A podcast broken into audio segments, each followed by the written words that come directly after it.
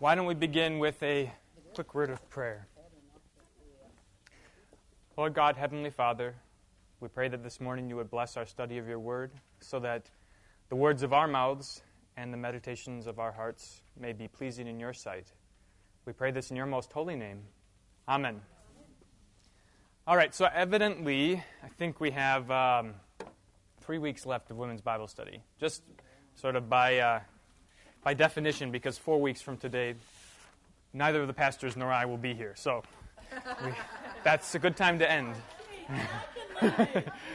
so, so we're going to do the, these three weeks on the Lord's Prayer um, and uh, see how it goes. Um,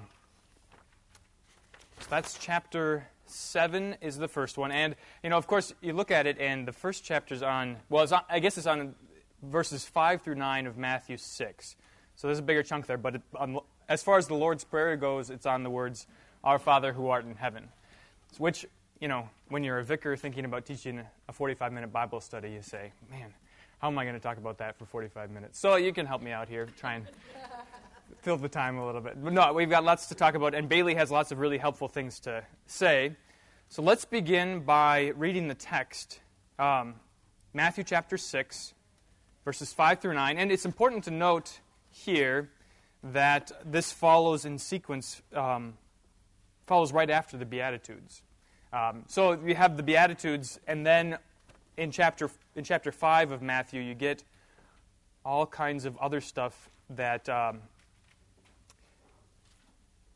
that well there's lots of different ways of looking at it but one of the more common ways to interpret is this is this is the ethics that jesus is putting forward so he's saying you know you had the law of moses now here's what i really mean so not only is adultery you know uh, having relations outside of marriage but even if you think about it that's adultery right and if you hate somebody you're committing murder in your heart right so he, jesus is, is taking the law and he's saying well so if you think you can keep it try this, right?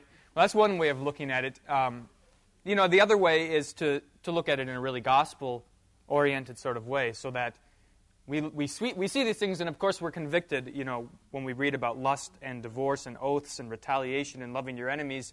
We are convicted, but then we have this great comfort that Jesus does all of these things, right? So Jesus does these things, keeps the law perfectly for our sakes. Um, and then we then so that leads us into then this uh, this discussion about prayer, which begins on chapter eh, in chapter six on ver, verse five. So, is there a volunteer, somebody who would please read verses five through nine a of chapter six? Go ahead, Mary. And when you pray, you shall not be like the hypocrites for they love to pray standing in the synagogue and on the corners of the streets, that they may be seen by men. Assuredly, I say to you, they have their reward. But you, when you pray, go into your room, and when you have shut your door, pray to your Father, who is in the secret place, and your Father who sees in secret will reward you openly. And when you pray, do not use vain repetitions as the heathens do, for they think that they will be heard many, for their many words. Therefore, do not be like them, for your Father knows the things you have need of before you ask Him. In this manner, therefore, pray. Do you want to read the first line of the prayer then also? Our Father, in heaven, hallowed be your name. All right. Thank you. So, the, this is the, this pretext for the, the Lord's Prayer is, is really kind of packed full of interesting things to think about. So the first, the first little paragraph deals with not being hypocritical while we pray. So don't stand in the open places and gain attention from people while you're praying. Right? That's number one. The second one is don't pray with don't heap up empty phrases like the Gentiles do. Um, for your Father in heaven knows what you need before you ask. So those are, those are the, two, the two negative examples, and then Jesus gives this positive example. Um, before, we, before we dive into that, though, let's, let's think a little bit about what Bailey has to, has to say. I think it's always helpful to just ask the question what stood out to you about Bailey, Bailey's chapter on this subject. And also for those who didn't read it, it's always nice to, nice to review a little bit. So, what, uh, what are the main points that Bailey brings out of this section of Scripture?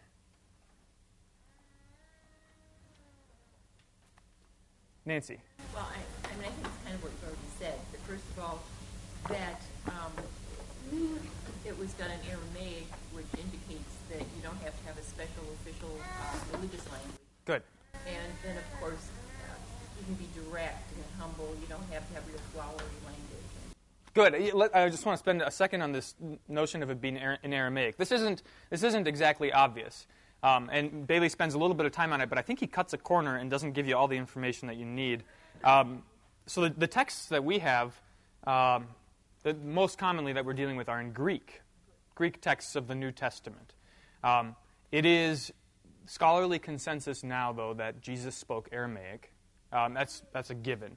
And so the, the consensus then also follows that when Jesus prayed the Lord's Prayer, when he began with Our Father, he used the Aramaic word, Abba, which is um, different than the Greek word pater and also different than the, the Hebrew word av, right?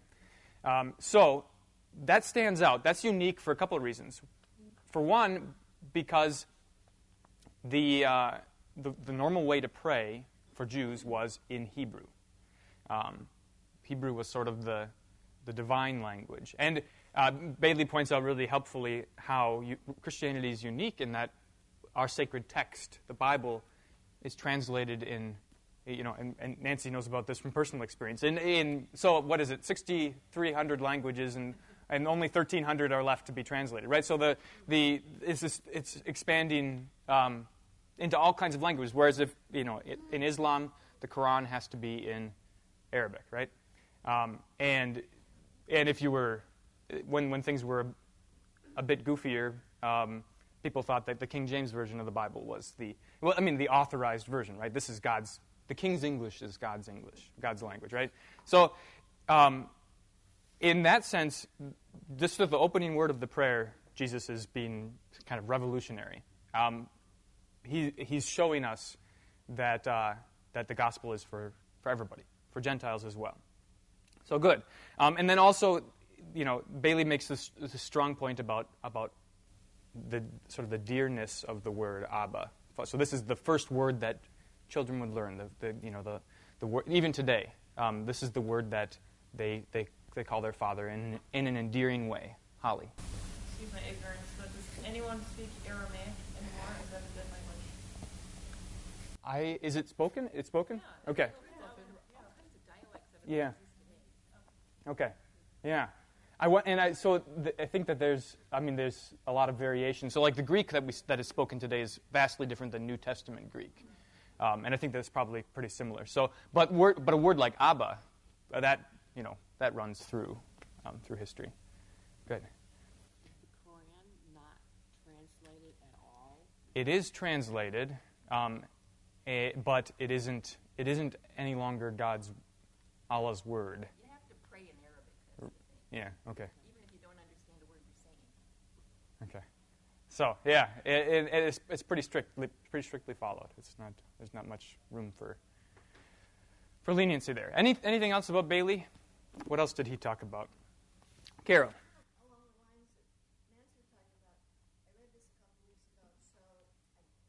Right. Yeah. Yeah, absolutely.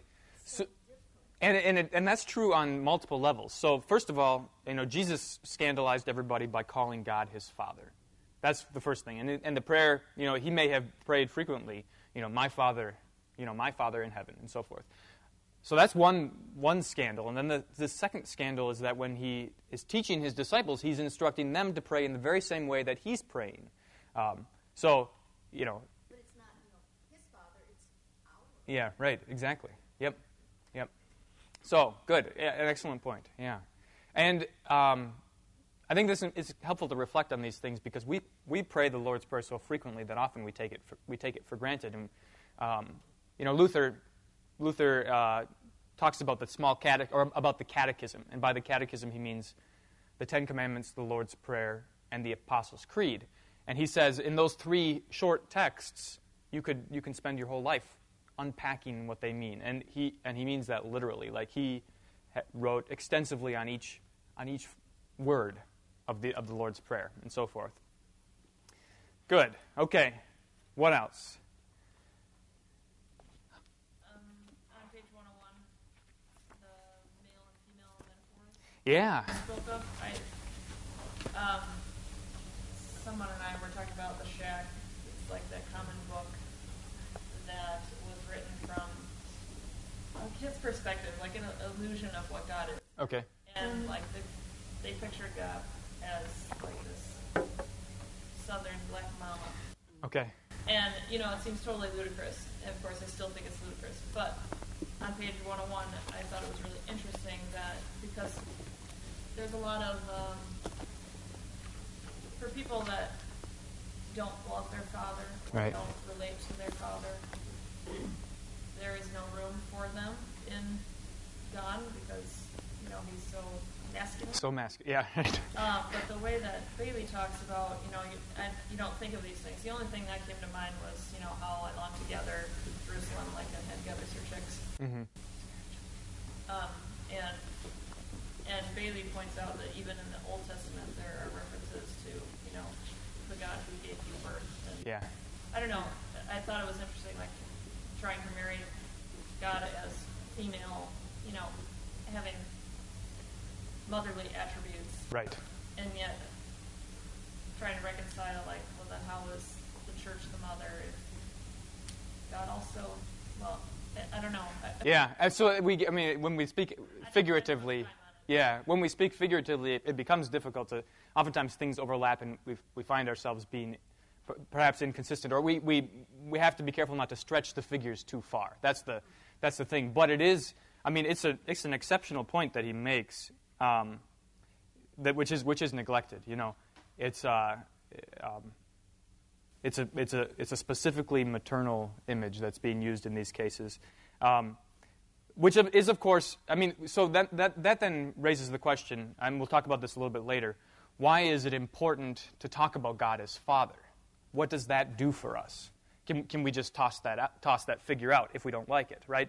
Can we, only use, can we use only the, the maternal metaphors for God? Um, and, you know, the, the, there, there are a couple of reasons. Uh, just, you know, one of the main reasons has to do with the relationship between Jesus and God the Father is, is that Jesus is begotten of the Father. That's what fathers do. They, be, they beget. You're not a father unless you've begotten somebody else, right? So, that, so that, I mean, that's important for understanding our identity, um, both as humans and as Christians. Well, so we'll, we'll spend a little bit of time talking about that later, but it, it, it's, uh, it's a very helpful point to consider um, why, we, why we should even talk, talk about God as Father in the first place. Yeah. Yeah, you know, that's a good question. I'm not sure where, where that use comes from, where they start calling priests fathers. Um, yeah, yeah. um, it's been a long time, I think. Um, so that's a good question. Right. Yeah, exactly. Yeah. Yeah. Which, I mean, so, so in that sense, I mean, so w- when we talk, when we say pastor, um, we mean something in particular. A shepherd. That's what a, a pastor is, a shepherd. So it's, in that sense, just describing a different, it's just a different way of describing what the role of that person is. Um, uh, so that's, that's, you know, one way to look at it. But, um, yeah, it, it is challenging, um, but, but uh, lots, of, lots of unmarried pastors do do that work because they have they, they, they know what they need to know from scripture from right yeah good okay krista I heard some, some years ago a priest who was very, very excited that um, they, uh, that God is a mother. Yeah You know, that was naturally very strange. But uh, I think, I don't know, was it um, a time in the Catholic Church that they are just um, proclaiming that God is a mother? You know, I don't. Um, ec- uh, i don't know i don't know that that has ever happened sort of uniformly Yeah. but Yeah. but there have been i mean especially since the rise of feminism there's Yeah. been there, you know a push for addressing god as mother right good okay anything else from bailey Anything else you want to bring out? Um, let's see. W- one thing to think about, and we'll talk about this a little bit more when we get to the word Father.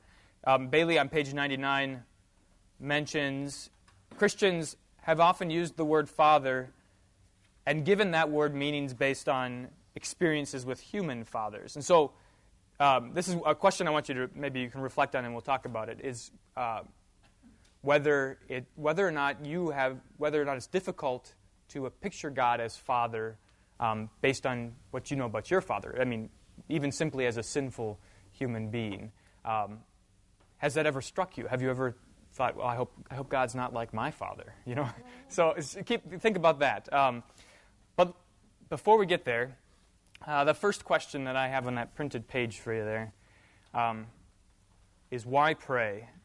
And Pastor Bruzik has been talking about prayer extensively in, in adult Bible study on Sunday mornings, which is, and, and it's, um, I think he's, he's certainly answered this question um, very thoroughly. So, not, I'm not that I'm quizzing you, but what's the answer?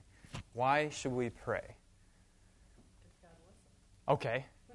Good. Yeah. So uh, uh, that's, that's in fact one of the reasons that Luther gives um, in the large catechism. He says, We pray because God promises that He's going to hear us.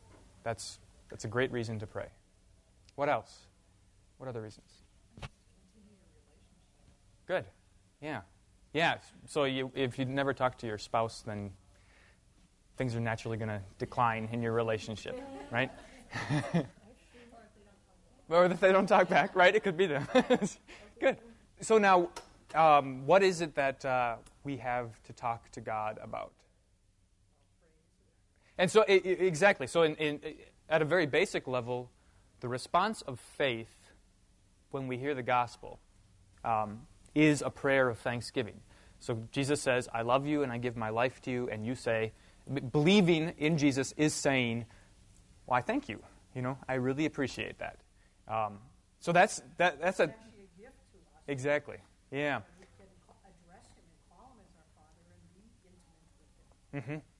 And, and, then he, he takes it a step further and, and, and invites us to pray for things that we need, to pray out of necessity. Um, uh, and this is, I think, often um, one, of the, one of the challenging, one of the obstacles to prayer.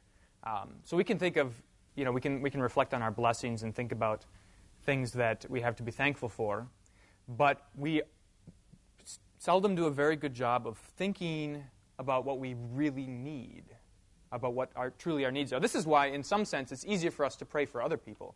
Um, you know, somebody, I, somebody comes to you with a problem, and it's like Pastor Bruzik said when he was presenting on John Kleinig, you know, we can't solve people's problems. You know, um, we can't, most of the time we can't solve them. They're impossible requests, but we can pray for them, right? So we, we pray for other people the things that they need, but we have trouble because we, we have difficulty identifying what it is that we really need. I don't know, is this an experience that, that, that you have that um, you, you know, Jesus invites you to pray for your own sake, but you don't know what you should pray for? And I think on Sunday, Pastor Bruce, he just mentioned about praying within the name of Jesus. Yeah like if you can't can't find something to pray inside that name. Yeah. I mean, if you if the thing that you want to pray for you cannot find within the names of Jesus, right? Then you maybe perhaps need to reevaluate your prayer. Exactly. Your. That's right. Yep. That's, and so this is why why the Lord's prayer is is exceptionally helpful because when if we pray from our own impulses, so if think about the things that we think we need. Um, it's easy to go to get derailed and pray for things that we don't need or things that aren't good for us. Um, and if you use the names of God to sort of regulate that, so, you know, in what capacity is God going to answer this prayer? Or if you use the texts that we've been given, like the Lord's Prayer, to sort of say, how does this petition fit into what Jesus has invited me to pray? Um, that's, that's sort of one way for us to make sure that we're you know, praying for what we truly need. And also, when we don't know what we need, when we can't think of need, a, a need at all, I mean, it's, a, it's kind of a desperate situation to be in. Because on the one hand, it shows that we're, we're not really aware of our condition, that we, we need everything from God.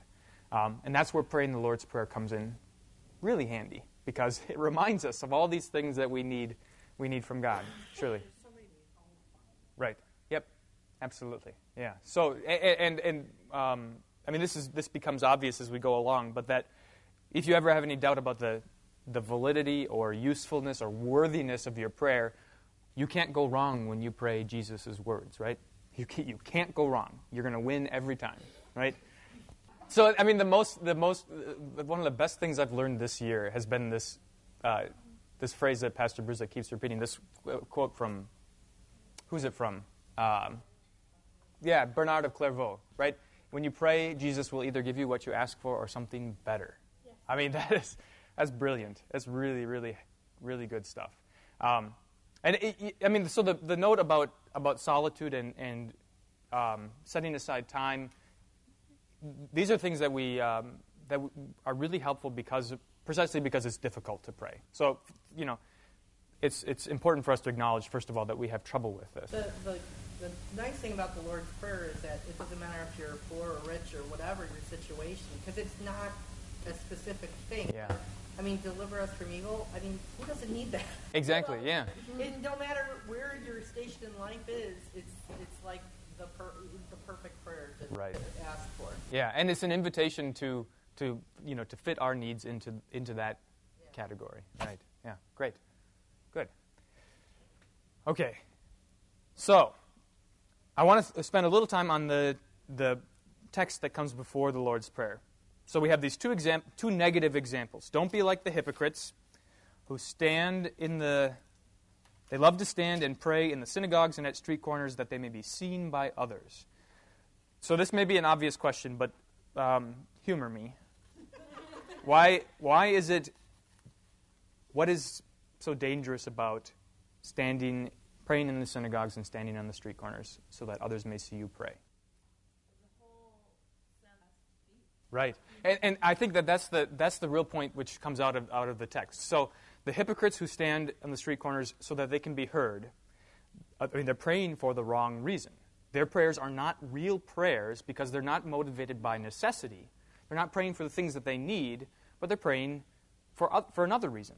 Um, for, yeah, for show, to display their piety, to, to you know, assuage their pride. Um, prayer, the prayer of faith comes out of necessity. And so, in that sense, you know, the words that, the specific words we're using is a secondary thought. You know, the, the need is the, is the primary thing in, a, in a, a genuine prayer of faith. Krista. My old pastor, he said one time, I wish there would be people who are praying. They all know. Yeah. That's right. Yeah. I mean, so it's interesting because even that seemingly pious reason to pray in public sort of mistakes the reason that we're praying. You know, prayer is not even it's not even so that others can witness and come to Christ. I mean, your prayer is bringing the need to, of other people to Christ. So it's I mean, if somebody happens to see you praying and um, is compelled by the gospel as a result of that, that's incidental, right? That's not the that's not the reason we're praying. Yeah. Okay, so then, so that's that's about hypocrites. Now about these empty phrases. So don't pray like the Gentiles who heap up empty phrases.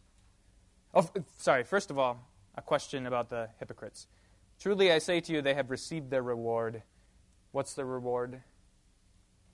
Adulation. Adulation. Yeah, yeah. Which which is going to go away. I mean, it's it, it's that speaks for itself, right? It's going to fade, and they're going to be unpopular again. So. Um, Okay, now the, hip, the Gentiles who heap up empty phrases. What does that mean? What are empty phrases? Yeah. Go on and on and on with honorifics, like we're trying to, you know, how can I say, get on the good side kind of thing. Right. Exactly. So so much of um, so much of of rhetoric of being a good speaker, um, and this was this is that's true throughout history. So much of that is um, saying things persuasively, you, perhaps even at, at the cost of content. So if you can say if you can say something in a persuasive way, it doesn't really matter if it means anything. People people may believe you. Yeah, right. Okay, yeah. I mean, it's a perfect example, right? So, um, you know, that, that's sort of the, the, the opposite idea, right? God doesn't need to be persuaded, and, and the text says it d- directly there. Um, do not be like them, for your Father knows what you need. So the point is not persuading God to give you blessings. He's, he wants to. Okay, you don't have to convince him, right? Um, so, so, but if you spend your time trying to convince him, the, the notion that you're working with is certainly that you can leverage God, right? Which is, which is dangerous. That's counter to, counter to the, our relationship with God. Jan. It's like when Eli- Elisha, Elisha or Elijah, I can never remember which one, makes fun of the priests of Baal and says, maybe God's, maybe God's sleeping. Or maybe he's in the bathroom. Go and, exactly. Right. Yeah. Yeah. I mean, it, it speaks to. It, so this notion that's being that's at play here speaks to uh, all kinds of all kinds of different ways that we relate we relate to God and listen to His listen to His message. Um, okay. Let's uh, let's keep moving here. Now, I give you this quotation. This is just sort of um, a point of interest to illustrate how um, words can be empty. This is a, from an article about why you shouldn't read the news. Um, and it goes, I'll just read it to you here real quickly. It says In the past few decades, the fortunate among us have recognized the hazards of living with an overabundance of food and have started to change our diets. But most of us do not yet understand that news is to the mind what sugar is to the body. News is easy to digest. The media feeds us small bites of trivial matter, tidbits that don't really concern our lives and don't require thinking. That's why we experience almost no saturation. Unlike reading books and long magazine articles which require thinking, we can swallow limitless quantities of news flashes, which are bright colored candies for the mind. So you can think about what that means for reading the news, you know, sort of on, you, on your own. But I think the implications for, you know, for prayer are, um, are profound. Uh, tidbits that don't really concern our lives versus, um, you know, uh, uh, uh, the story of our lives which contains our need. So if you think about if you think about your life either in, lives either in terms of news flashes, you know, Twitter uh, tweets, or or a novel, you know, where there's where there's meaning and depth and issues are and, and needs are fleshed out. Um, that's that's the difference in, between empty phrases and prayer, which comes from your necessity. So Go, you, I'll give you the link to the article if you want to read the rest of it. Maybe it'll. The, the whole point, one of the one of the points is you waste you waste time reading the news. So maybe maybe you'll save some time if you are convinced. okay. Now we talked a little bit. I have another question here on my page. What if we have no needs? We talked a little bit about that. Um, scripture is is, is um, in the way it proclaims the law is spoken by God to, precisely to show us our need. And if you look at the context of the Lord's Prayer, what came immediately before it, the Beatitudes and the Sermon on the Mount, is a great example of, of how God shows us our need. So, you know, just like if you don't know what to pray for, and you, you can pray the Lord's Prayer, um, in the same way, if, you, uh, if, you, if you, you're trying to decide what you really need, Scripture informs you. Um, and and that's, that's the context here. So the disciples have heard the Sermon on the Mount, and they say, we're in trouble here. Lord, teach us how to pray. You know, we've got, to, we've got all this stuff that we're, we're, where we're falling short, all this need. Okay. Let's see. Why the Lord's Prayer? We've talked about that. Um, this quotation um, from Martin Chemnitz is helpful. Um, let me just read it real quickly. It speaks for itself. And then uh, if you have any questions, we can talk about it a bit here. In prayer, the heart ought to be penitent and humble. But because we, for the most part, rush into prayer without proper consideration of our sins and unworthiness, the practiced use of words is profitable. For if the mind gives heed, I will sing with my spirit, but I will also sing with my mind. Thus, this meditation prepares the heart for serious repentance and true humility. The desires of our hearts are commonly so out of order that men neither think about the order nor the outcome of those things that they request. But the words we use in prayer make us aware of those things upon which we are to think when we pray. Doubtless, the rehearsing of and meditating on God's promises stir up, kindle, and increase our faith. So, if you ever, if you ever hear the argument that, that prayers which are you know, written for you, prayers which aren't ex corde, aren't, you're not making them up on the spot, that the, such prayers aren't any good. Here's the, here's the answer right here. Those prayers are helpful because, they, because we can't concentrate. You know, we can't keep our, our, our minds straight about these things. Okay, so now, um, any questions? Any comments? Yes, Barbara. Was it a question, comment, or? Whatever it is. Initially, I, I, in, in my husband's church, they ha- always have a, a church prayer. It's a smaller church. And, you know, the pastor and, and their evening service on Sundays um, always goes down an aisle and just any, any prayer anybody has, you know, he writes them down and they pray. And, I mean, this, like, takes a half an hour Sure. to do this. And I, I'm always bothered by that. And maybe that's because my father was very German. Okay. And I think it's, you know, he's, he used to always say that when you had individual prayers that were about yourself, you, you did that individually. You did that in the closet. Sure. You did that. But when you were praying with a group of people, it was more of a general prayer. It was for peace in the world. It was for things that everybody would be concerned about. Uh, Their prayers are, we're going on vacation, please give us safety. Well, if every, everybody goes on vacation, Yeah. and if everybody asked for a prayer for when they went on vacation, you know, or, you know, I've had a really bad day today, please, you know, everybody has bad. I mean, if everybody did that, you'd be, well, we did it, prayers take a half hour. Yeah. And, and they're little, but they're more personal, and it's like, I, I just feel that's not the place. To, and, and, and maybe that's, like I said, my, my father was very German, and it was, you keep things to yourself about yourself, and I think, you- I think it, that uh, there's a really practical issue at stake, right? So um, this is why our prayers, in the, our prayer of the church on Sunday morning is, is pretty concise. Um, and a lot of churches, it's easy to turn the prayers into announcements, right? So Right. I'd like to pray for so and so, you know, because, and then you tell everybody what's going on, he right? graduated, and I'm, So- yeah, well, yeah, that's good, but, you know, everybody graduates. everybody says Exact- that. right. You'd have all ki- It's, So- it's almost like being conceited, they're showing off, they're...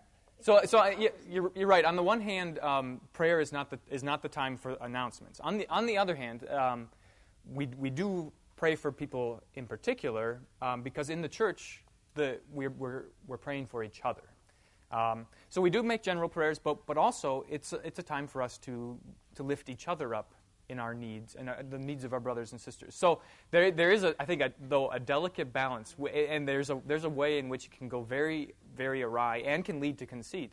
Um, and so that's that's you know that's why we always temper things a little bit. And if you uh, if you, for instance, the, the, the way we, things go around here, if you have a prayer request um, for some, you know, somebody who's sick, we will pray for two weeks, and then if, if you, and then we're going to stop praying unless you say, you know, please continue to pray.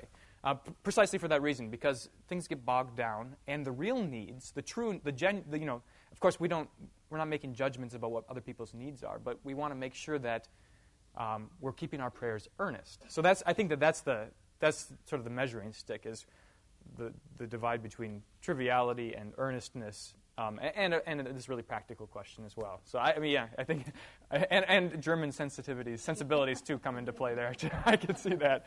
Jan, go ahead. Did you have a, no? Oh, I'm sorry. In, in some sense, yeah, they're, they're definitely, yeah. For, and prayer is, is, is for our comfort, so, yeah. Yeah. yeah. Yeah. So I mean, it, it, it- right. And, and what and what the church does, what we as a congregation do, um, is in some ways a matter of is a matter of preference, and also making sure that things run run smoothly. That our prayers are um, that th- that they're not a distraction, and that they're that they're that they're uh, done in faith. So that's yeah, Hel- helpful things to think about. Holly. I also think um, I appreciate the way that we do it because I think sometimes when people have some a real need, like say they lost their job and they Yeah. want to be added to the prayers, they don't want to tell everyone I mm-hmm. lost my job. Right. And you have it to the prayers because then, you know, those really nice dress up ladies go in the kitchen and he lost his job. He's a lazy fool. Yeah, right. So this way, there's God has God knows. Yep. Pastors know they can counsel how they may, and then if somebody really cares about that person, Exactly. go and say, "What's going on? Do you want to share? Can I pray for you at home?" Right. So Yeah. I think it's nice because maybe those people wouldn't say a lot of prayer because they would just be too embarrassed. Absolutely. Yeah, I think that that's uh, it's it's really helpful um, to be to, to establish this habit of, of of bringing our needs in a sort of a discreet way. Yeah. Yeah. Good. Okay. So uh, we're running out of time here. So let's see. Um, When you thought you weren't I thought I was. Yeah. What happened? Um, I know we got made it to Father. So, so how about this? Um, well, just I gave you that picture there on the side, um, which is supposed to illustrate our Father who art in heaven. What do you think about that picture? I think it's wonderful. Yeah. Does, is that what you picture when you when you pray, "Our Father who art in heaven"? how does how does the picture in your head look different than that one? Oh, sure. Okay. Yeah, yeah, absolutely. so the, the, the things that are brought out by this are, are, are, are true attributes of God. So eh, sort of his sovereignty, his, om, you know, his omnipresence. So he's, he's up in heaven, which, which permits him to govern the whole world. Um, he's, he's kind of just floating there. And he needs shoes. Right.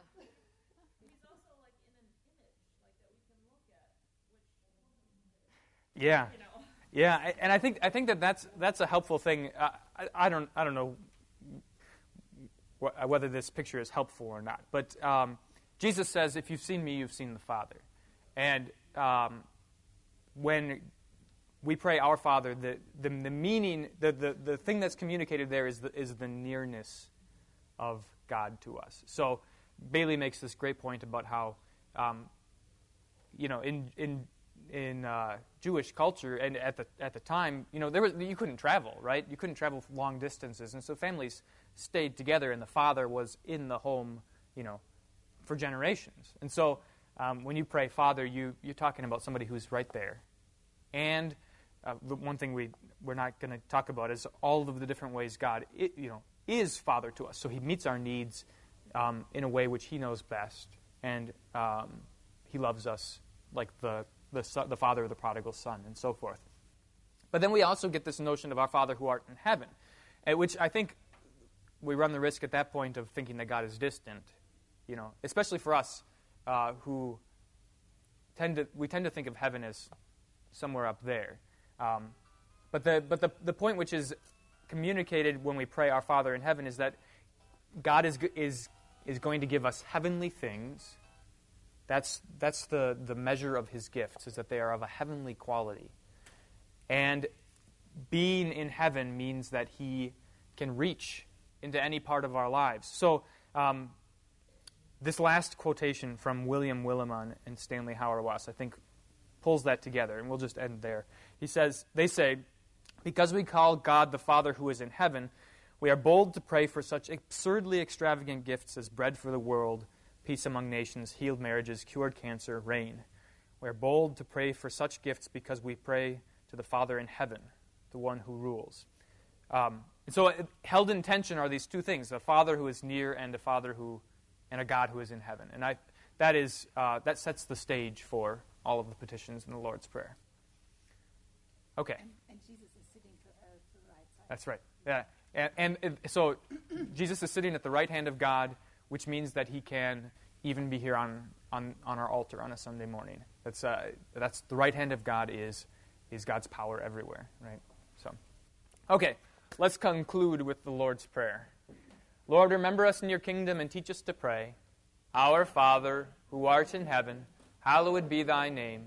Thy kingdom come, thy will be done, on earth as it is in heaven. Give us this day our daily bread, and forgive us our trespasses, as we forgive those who trespass against us. And lead us not into temptation, but deliver us from evil. For thine is the kingdom, and the power, and the glory, forever and ever. Amen. Yes.